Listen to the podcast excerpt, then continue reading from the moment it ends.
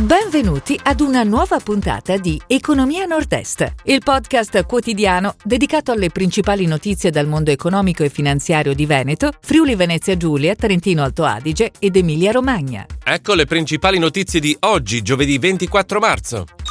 Marchesini Group, i ricavi 2021 sfiorano i 500 milioni. Immobiliare, cresce il mercato residenziale a Trieste. Lavoro, a gennaio occupazione sale del 23,1% in Friuli Venezia Giulia. Porti, Genova sul podio dell'utilizzo per export. In Friuli Venezia Giulia una famiglia su 5 è in difficoltà. Capannoni, online 32.000 stabili censiti a Padova e Treviso.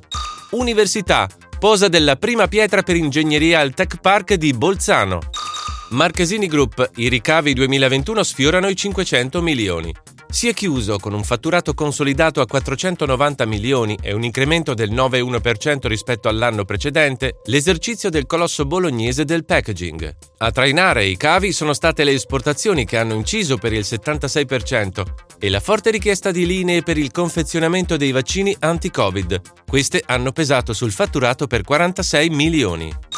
Immobiliare cresce il mercato residenziale a Trieste. In termini di compravendite e domanda, il mercato residenziale triestino ha ripreso a crescere, con maggiore intensità rispetto alla media dei mercati intermedi nazionali. È quanto emerge dall'analisi del primo osservatorio immobiliare 2022 di Nomisma.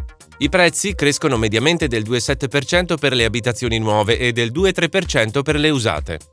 Lavoro. A gennaio l'occupazione cresce del 23,1% in Friuli Venezia Giulia. Sono oltre 31.570 le assunzioni registrate nel mese di gennaio 2022 in regione, in crescita del 5,8% rispetto al 2019. È quanto emerge dall'osservatorio Mercato del Lavoro FVG, in ripresa le chiusure dei rapporti a termine con oltre 19.500 cessazioni, più 42,4% rispetto allo stesso mese del 2021. Il saldo occupazionale è positivo con oltre 11.900 posizioni di lavoro, praticamente lo stesso valore di periodo del biennio 2020-2021.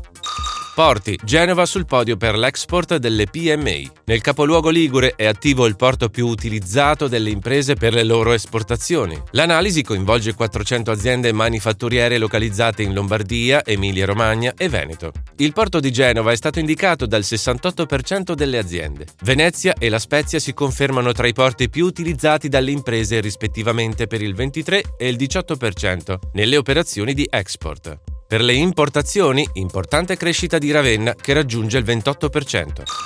In Friuli Venezia Giulia una famiglia su cinque è in difficoltà. Le famiglie che in regione presentano una situazione più critica dal punto di vista economico, con un ISEE sotto i 6.000 euro, costituiscono poco più di un quinto del totale, sono quasi 34.000. È quanto risulta da un'indagine dell'IRES FVG che ha rielaborato dati IMSS relativi al 2021. La casa si conferma come bene primario, il 28,5% dei nuclei familiari in regione è proprietaria dell'abitazione, numeri al vertice della classifica nazionale. Capannoni, online 32.000 stabili censiti a Padova e Treviso.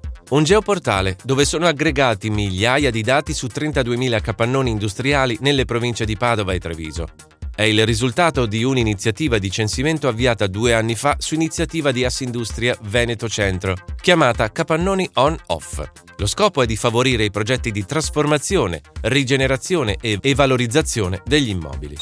Università. La posa della prima pietra per ingegneria al Tech Park di Bolzano. È stata celebrata ieri la posa della prima pietra della futura facoltà di ingegneria della Libera Università di Bolzano, con la quale il distretto dell'innovazione dell'Alto Adige si appresta ad entrare in una nuova dimensione. I costi complessivi ammontano a 57,2 milioni di euro. Si chiude così la puntata odierna di Economia Nord-Est, il podcast quotidiano dedicato alle principali notizie dal mondo economico e finanziario di Veneto, Friuli Venezia Giulia, Trentino Alto Adige ed Emilia Romagna. Appuntamento a domani!